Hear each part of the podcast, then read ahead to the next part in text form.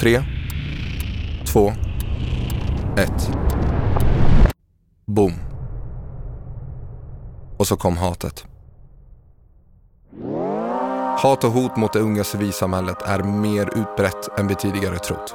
Det tystar unga engagerade och utgör ett verkligt hot mot fri organisering. Det är dags att ta hotet på allvar. Jag heter Azad Chiragwandi och med mig har jag Mona Neshman. Det här är Sluthatat från LSU, Sveriges ungdomsorganisationer.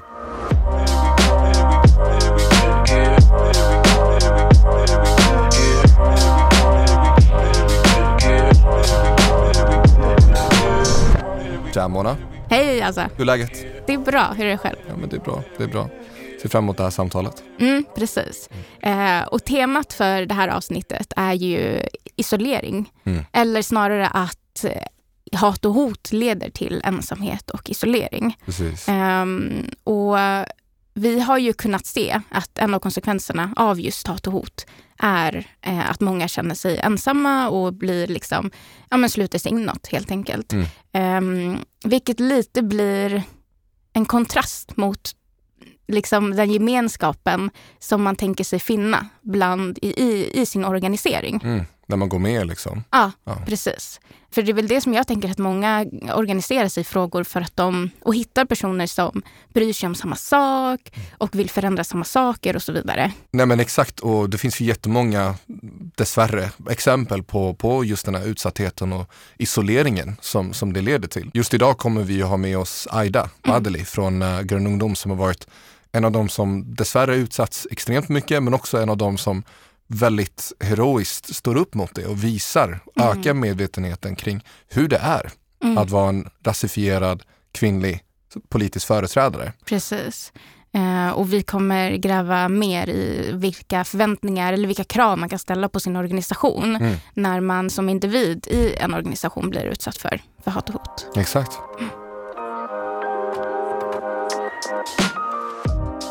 Välkommen Aida, Tack så mycket. så kul att ha dig här. Kul att jag får vara här. Får gärna presentera dig. Ja, eh, jag heter Aida Badeli och är sedan två år tillbaka språkrör för Grön Ungdom, Miljöpartiets ungdomsförbund. Och mitt eh, livsmotto är Ingen minns en fegis. Mm. Mm. Very true. Mm. Very true. Också bra punchline för hela det här samtalet. Verkligen. Verkligen. Ja. Aida, du har ju varit en, eller du är en person som är ganska outspoken med eh, frågor om just hat och hot. Mm. Ehm, mycket kring liksom, ja, men vad du tycker behöver göras, men också utifrån dina egna erfarenheter. Ja. Vill inte du berätta så hur, ehm, vad, vilket sammanhang kommer du ifrån med just hatet och hotet? Precis. Eh, nej men jag tycker att det är så himla viktigt att vara öppen med att det finns hat och hot när man är engagerad politiskt. Mm.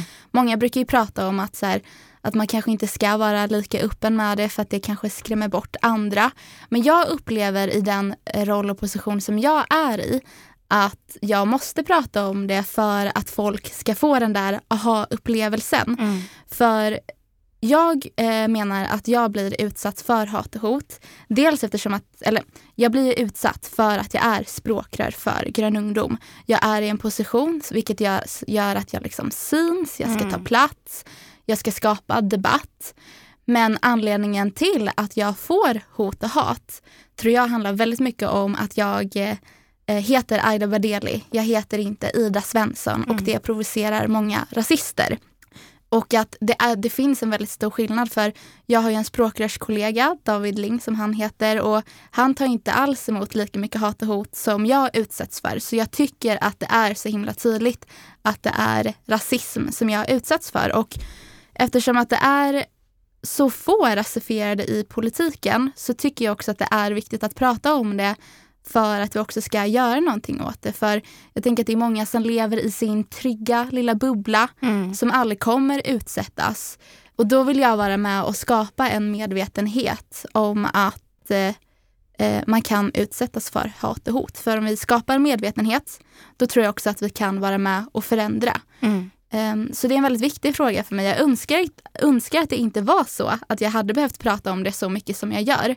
Men jag känner ju att jag påverkas så mycket av det i min roll. Att, att jag också vill att andra ska förstå Mm. att, eh, det kan vara jobbigt och att det krävs politiska förändringar. Mm.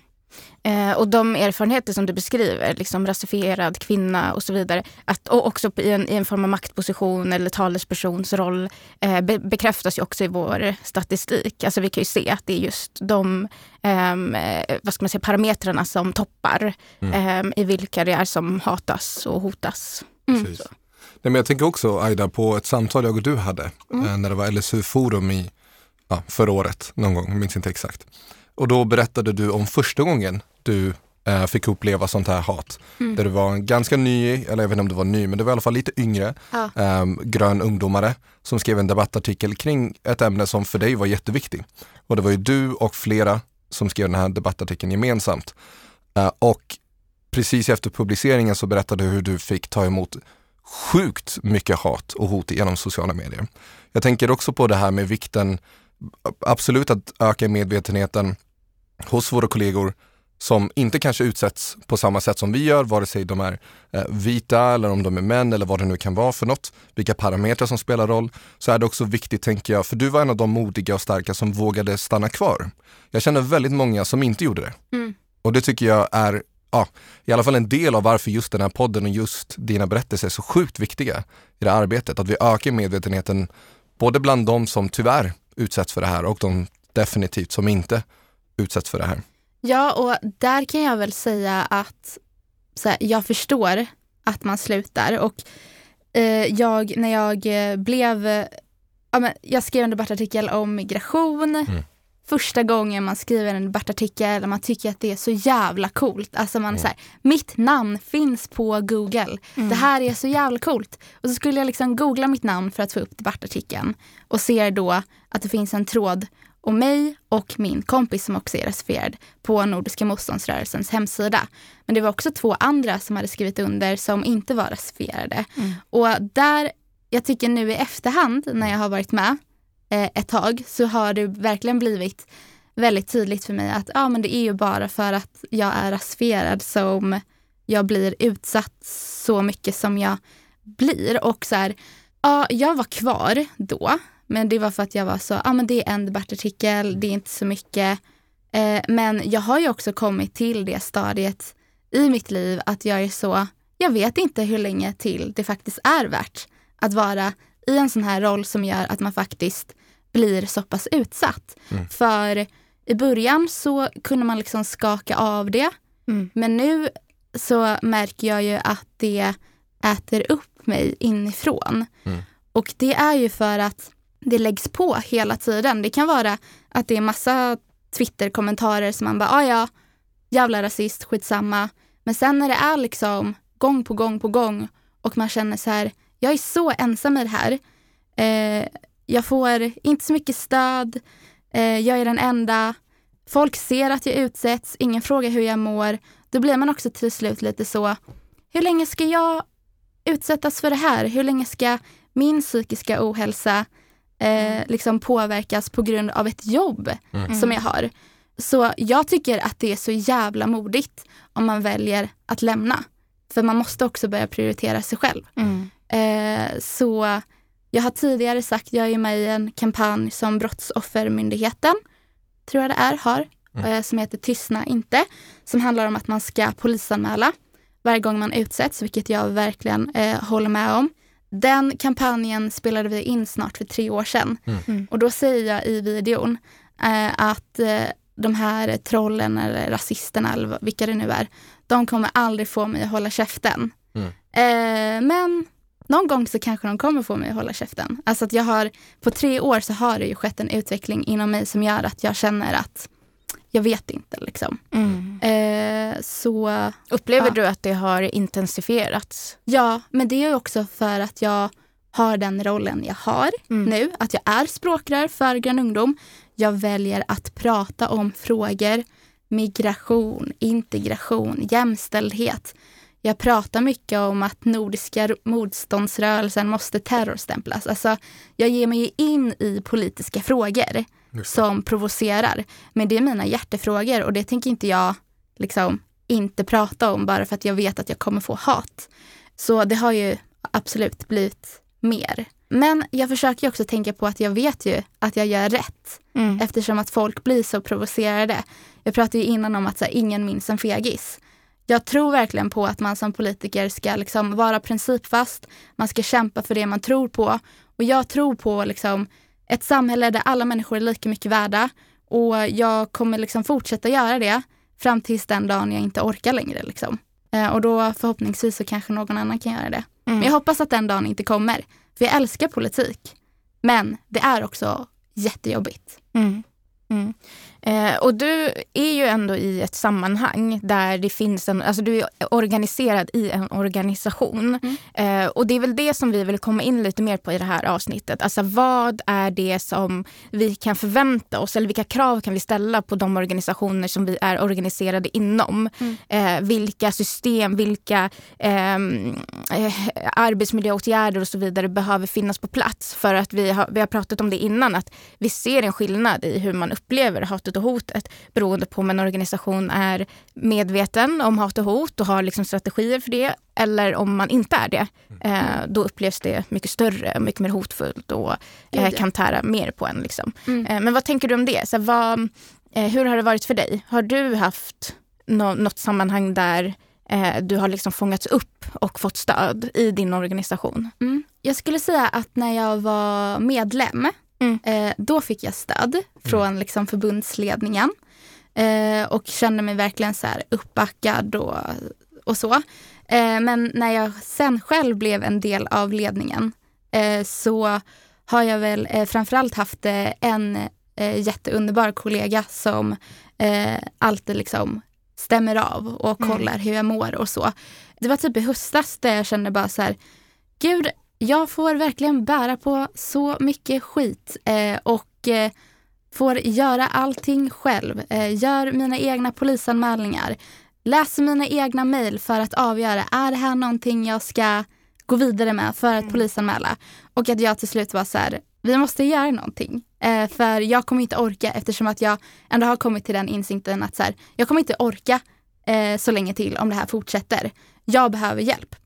Eh, och nu har ju vi, eh, hela vår eh, förbundsstyrelse, eh, gått en jättebra utbildning eh, där de verkligen tydligt eh, har liksom visat hur, eh, hur personer som utsätts för hat och hot eh, kan liksom långsamt brytas ner. Hur viktigt det är att ha en handlingsplan och att vi hela tiden behöver vara beredda att så här, om eh, vi skriver en debattartikel om migration, då kanske vi alltid ska vara lite på standby för att se vad som händer. Vi kanske ska ha en plan för att man eh, inte ska kolla sina sociala medier, kanske under en vecka när det är som allra mest.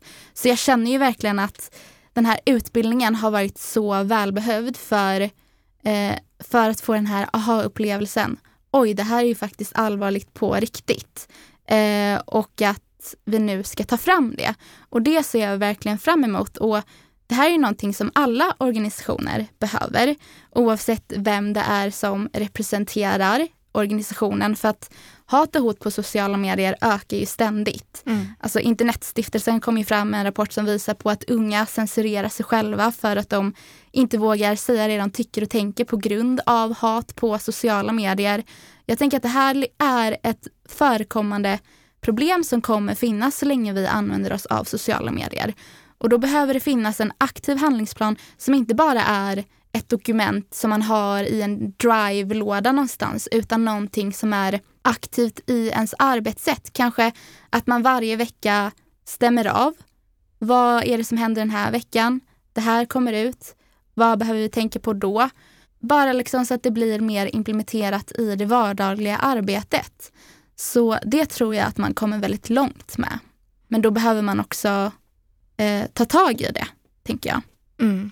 Precis, för att vår, vår erfarenhet utifrån, nu har jag alltså jobbat med det här i typ två år, eh, och vår erfarenhet är att de flesta organisationer, även organisationer som kanske ständigt utsätts för Mm. hat, inte eh, alltid har de här sakerna på pränt. Alltså att man eh, också, mm, att mycket av de här sakerna kan bero på så här, vilka personer som sitter på positionerna. Ibland kan det vara mycket ruljans på, på liksom, eh, personer också i en organisation och sådär. Att eh, saker inte blir liksom, eh, de, de, de hänger inte kvar i organisationen mm. utan att det blir ja, men ibland personbundet. Liksom. Precis. Eh, och då blir det inte systematiskt, Nej. tänker jag. Och det är det jag tänker att man måste göra precis så som när man har en, när en ny person börjar på jobbet och man har en arbetsintroduktion. Mm. Att så här, här är kopieringsrummet, du, här, så här svarar du på mejl. Så ska man också ha ett pass som är så här, hat och hot. Mm. Eh, men jag tänker också om man pratar om det ofta på en arbetsplats, då kommer det också bli en norm på arbetsplatsen att prata om det. Mm. Eh, precis så som eh, att jag är väldigt öppen med att prata om att man blir utsatt för hat och hot. Det gör ju också att fler blir medvetna. Och om vi pratar om det mer, då kommer ju också fler tänka på det. För jag, jag, jag vet att det inte handlar om att människor inte bryr sig. Det handlar bara om att man inte har på sig de glasögonen som gör att man är medveten om hur, hur det liksom kan bryta ner en mm. annan person. Mm. Liksom. Eh, så prata om det mycket tror jag är kanske viktigare än att ha ett 20-siders dokument mm. eh, där, det, där det är fina rubriker. Mm. Utan just do it. Mm. Det är eh, in, inte roligt att, eller roligt, det är bra att du säger det. Eh, det här med att, att prata och skapa en kultur. För vi har, på LSU har vi pratat om att här, skapa en kultur av kamratstöd. Mm. Att vi behöver skapa en kultur där vi stämmer av med varandra. Att det är normalt att prata med varandra om saker som händer i vardagen, i jobbet. Och när hat och hot blir en del av ens vardag på jobbet mm. så måste det vara en, en del av det vi stämmer av med varandra som kollegor, som chefer, med anställda och förtroendevalda. Ja. Verkligen, när vi gick den här utbildningen så pratade de väldigt mycket om hur viktigt det är att vara men att vara kamrater på jobbet. Så att man kan liksom prata om det på arbetstid, liksom skaka av sig det. För det är ju på grund av ens jobb som man blir utsatt. Mm. Så att man inte behöver ta med sig det hem. Mm. Man kanske vill prata om det hemma också, men att man också har ett forum på sitt jobb eller i sin organisation där det är okej. Okay. Man är inte den där jobbiga personen som alltid ska prata om att saker är jobbigt. Mm. Utan det är helt okej att prata om det. Det tror jag är viktigt. Jag tänker när jag lyssnar på de här uh, berättelserna, det, är, det är inte bara här också tidigare avsnitten med Zana Mohammed men också mina egna upplevelser. Någonting som slår mig är, det, det finns enligt mig ett skitbra Göran Persson citat. Uh, när han skulle beskriva tiden som statsminister så sa han aldrig ensam, alltid ensam. Mm. Då var det såklart ur, ur en annan, i en annan kontext. Men jag tänker verkligen på det, att de gånger som man gör bra saker då är man aldrig ensam. Då är ja. folk där och ska klappa din rygg, fan vad bra vi gjorde det här, vi fick igenom det här eller vad det nu kan vara. Men de dagar när man då tar emot det, det där brevet, samtalet, smset, vad det nu än kan vara. Då är man alltid ensam, i alla fall känner sig alltid ensam. Ja. Jag tror det är det som är så sjukt viktigt med att man har en organisation som, som backar den. Och jag vet ju att eh, väldigt många av de här organisationerna som man ändå tror och hoppas ska vara väldigt bra på det här, är inte sådär jättebra på det här. Bara vi själva i LSU har, har tabbat oss när en av våra medarbetare utsatts, mm. utsattes för, för hat och hot i sociala medier. Så hade, var vi inte där på det sätt vi borde ha varit där. Du har också varit väldigt bra på att beskriva de brister som finns inom, inom ert förbund och eh, er partiorganisation och hur det måste ändras. Så förhoppningsvis har det gjorts, bland annat med den här utbildningen som du pratar om. Men återigen så belyser det här att det, det här är inget statiskt arbete. Det, det räcker inte med en handlingsplan. Det räcker inte med en utbildning, det räcker inte med ett samtal, utan det är en kultur mm. som behöver brytas och inte bara brytas, ersättas med en annan kultur. Och då kan man gå in på sådana sjuka makronivåer. EU måste ställa krav på sociala medier, regeringen måste föra in både resurser till polisen och se till att lagstiftning finns på plats, men också våra organisationer måste finnas där ja. för oss när vi utsätts. Mm. Helst innan vi utsätts. Precis, så att man vet att man kan höra av sig när man väl blir utsatt. Ja och inte stå ensam. För det, jag tycker, det är en bra övergång också till eh, en annan eh, sak som är väldigt viktig i det här är att vi har ju sett att hat och hot leder till ensamhet mm. och isolering. Mm. Eh, att man känner sig, även fast man kanske inte är ensam. Mm. Så jag har kollegor och du har också kollegor. Ja. Ehm, men, men man kan känna sig väldigt ensam när ja. man blir utsatt för hat och hot. Ehm, och hela poängen tänker jag med att organisera sig är ju att hitta gemenskap. Man mm. hittar personer som vill organisera sig för samma sak, som brinner för samma frågor och så vidare. Mm. Bli, eller konsekvensen av och hot blir att man förlorar den saken. Vad händer då med hela organiseringskänslan, tanken?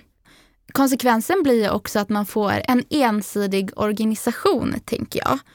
Nu pratar jag utifrån att jag är också rasifierad och ung kvinna. I Grön ungdom till exempel så har vi inte jättemånga rasifierade medlemmar. Om vi vill ha fler rasifierade medlemmar då behöver vi också stötta de som faktiskt finns. Mm. För liksom, eh, representation spelar roll. Mm. Eh, det spelar roll att eh, jag har svart hår och syns på tv och visar unga att eh, man kan ta plats och ha makt som ung. Men om vi vill att fler ska ta de maktpositionerna, då måste vi också finnas där för dem så att de inte slutar när man väl blir utsatt.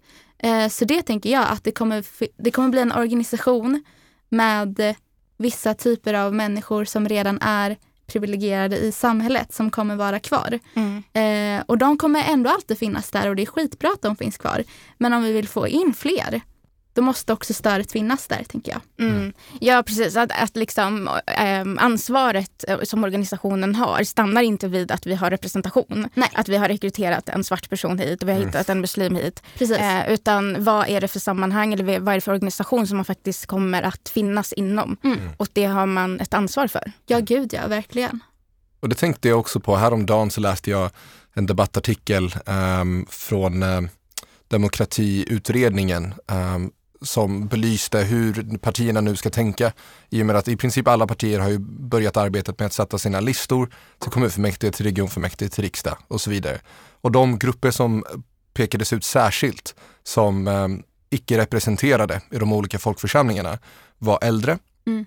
och folk med olika funktionshinder eller funktionsvariationer. Mm. Vilket i allra högsta grad stämmer.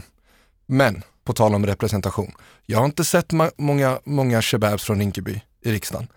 Jag, jag, har inte sett hijabis som, som kom 2015 eller 2014. De här grupperna som ändå är något som vi inte ens behöver googla. Det bara, ta dig, du som lyssnar, ta dig efter corona såklart, till en valfri frågestund i riksdag. Mm. Torsdag eftermiddag. Titta på sätena där så kan vi prata representation. Absolut, det hör ju till att man utsätts för hat och hot om man är, blir rasifierad eller är hijabi eller God forbid, en kombination av flera av de här olika sakerna. Men om inte det finns utrymme för de av oss som inte kanske hör till majoriteten, om det inte finns utrymme för oss att uttrycka våra åsikter, ta fram våra perspektiv, då kommer ju folk inte att engagera sig. Nej. Och de som bor i Rinkeby eller eh, tillhör de olika eh, grupperna som, som vi kallar minoritet, de kommer inte känna sig som hemma och den här distansen mellan demokratin och deras vardag blir ju bara större för att deras perspektiv inte förs fram. Och det är någonting vi har diskuterat tidigare också. Just det här med att om nu vi tystnar, vilka röster är det då som är kvar? Mm. Ja, det är de som tystar. Och vad är det för samhälle vi kommer leva i då? Mm, verkligen, preach. Aida, nu, nu, är, nu är jag, du och Mona, vi, vi är veteraner inom civilsamhället. Vi har varit med ett tag i gamet, börjar bli gamla. Ja. Men jag tänker på alla de här vilket är väl syftet med den här podden, alla de här nya, den, den nya unga Aida, mm. 15 år, 14 år, som tagit första steget in, brinner för en sak, vad det nu än kan vara, migration, klimat, utbildning, fotboll, I don't know. Mm. Vad, har, vad har du för tips till den Aida, till den nya, den som inte vet och ska ta det första steget in i det vi kallar civilsamhälle?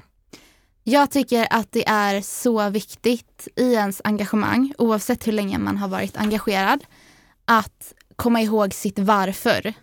Varför är jag engagerad i den här organisationen? För ibland när jag är otaggad, när jag känner att så här, fan vad jobbigt det är att bli utsatt för hat och hot, då går jag tillbaka och tänker på mitt varför som gjorde att jag gick med i Grön ungdom när jag var 15 år gammal. Så hela tiden komma ihåg det. Stå upp för dina principer, men skapa dig också vänner som du kan få hjälp av. Det tror jag är jätteviktigt. Inte känna att man är jobbig för att man blir utsatt. Våga ta hjälp, men också att inse att det är inte ett problem som bara du ska bära på, utan det här är organisationens problem som de måste hjälpa dig med. Du ska inte tänka så här, för det brukar jag tänka ibland så här, jag får väl skylla mig själv att jag pratar migration. Nej, det är jätteviktigt att jag pratar om migration, att jag tycker det är viktigt att människor ska få komma hit. Men då måste också min organisation finnas där. Så jag tänker att det är jätteviktigt att be om hjälp.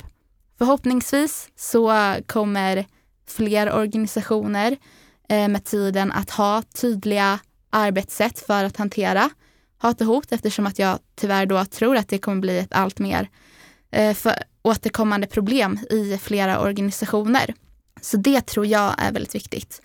Eh, den här utbildningen som jag pratade om förut, som vår organisation har gått då, Eh, det är ett företag som heter Hantera Agera. Nu gör jag lite reklam här, men eh, tips om någon lyssnar och vill eh, gå den här utbildningen så hör av er till dem. Jag tyckte att de tog en väldigt bra liknelse kring hur hat och hot typ eh, kan göra att man inte orkar mer. Eh, de pratade, jag tror att det var något sånt här, någon liknelse, om att så här, om man lägger en groda i en kastrull eh, och bara sätter på kastrullen snabbt och det blir varmt så kommer grodan hoppa ut ur kastrullen. Men om man lägger ner grodan i en kastrull med vatten där det långsamt blir varmt så kommer grodan till slut inte orka att hoppa ut ur kastrullen för att det blir så varmt och jobbigt. Och det tyckte jag var en väldigt eh, bra liknelse kring hur det här vattnet är hat och hot som till slut gör att man som person inte orkar längre. Och för att man ska vara den där grodan som faktiskt orkar hoppa ut ur kastrullen, då behöver man ha en organisation som finns där för en.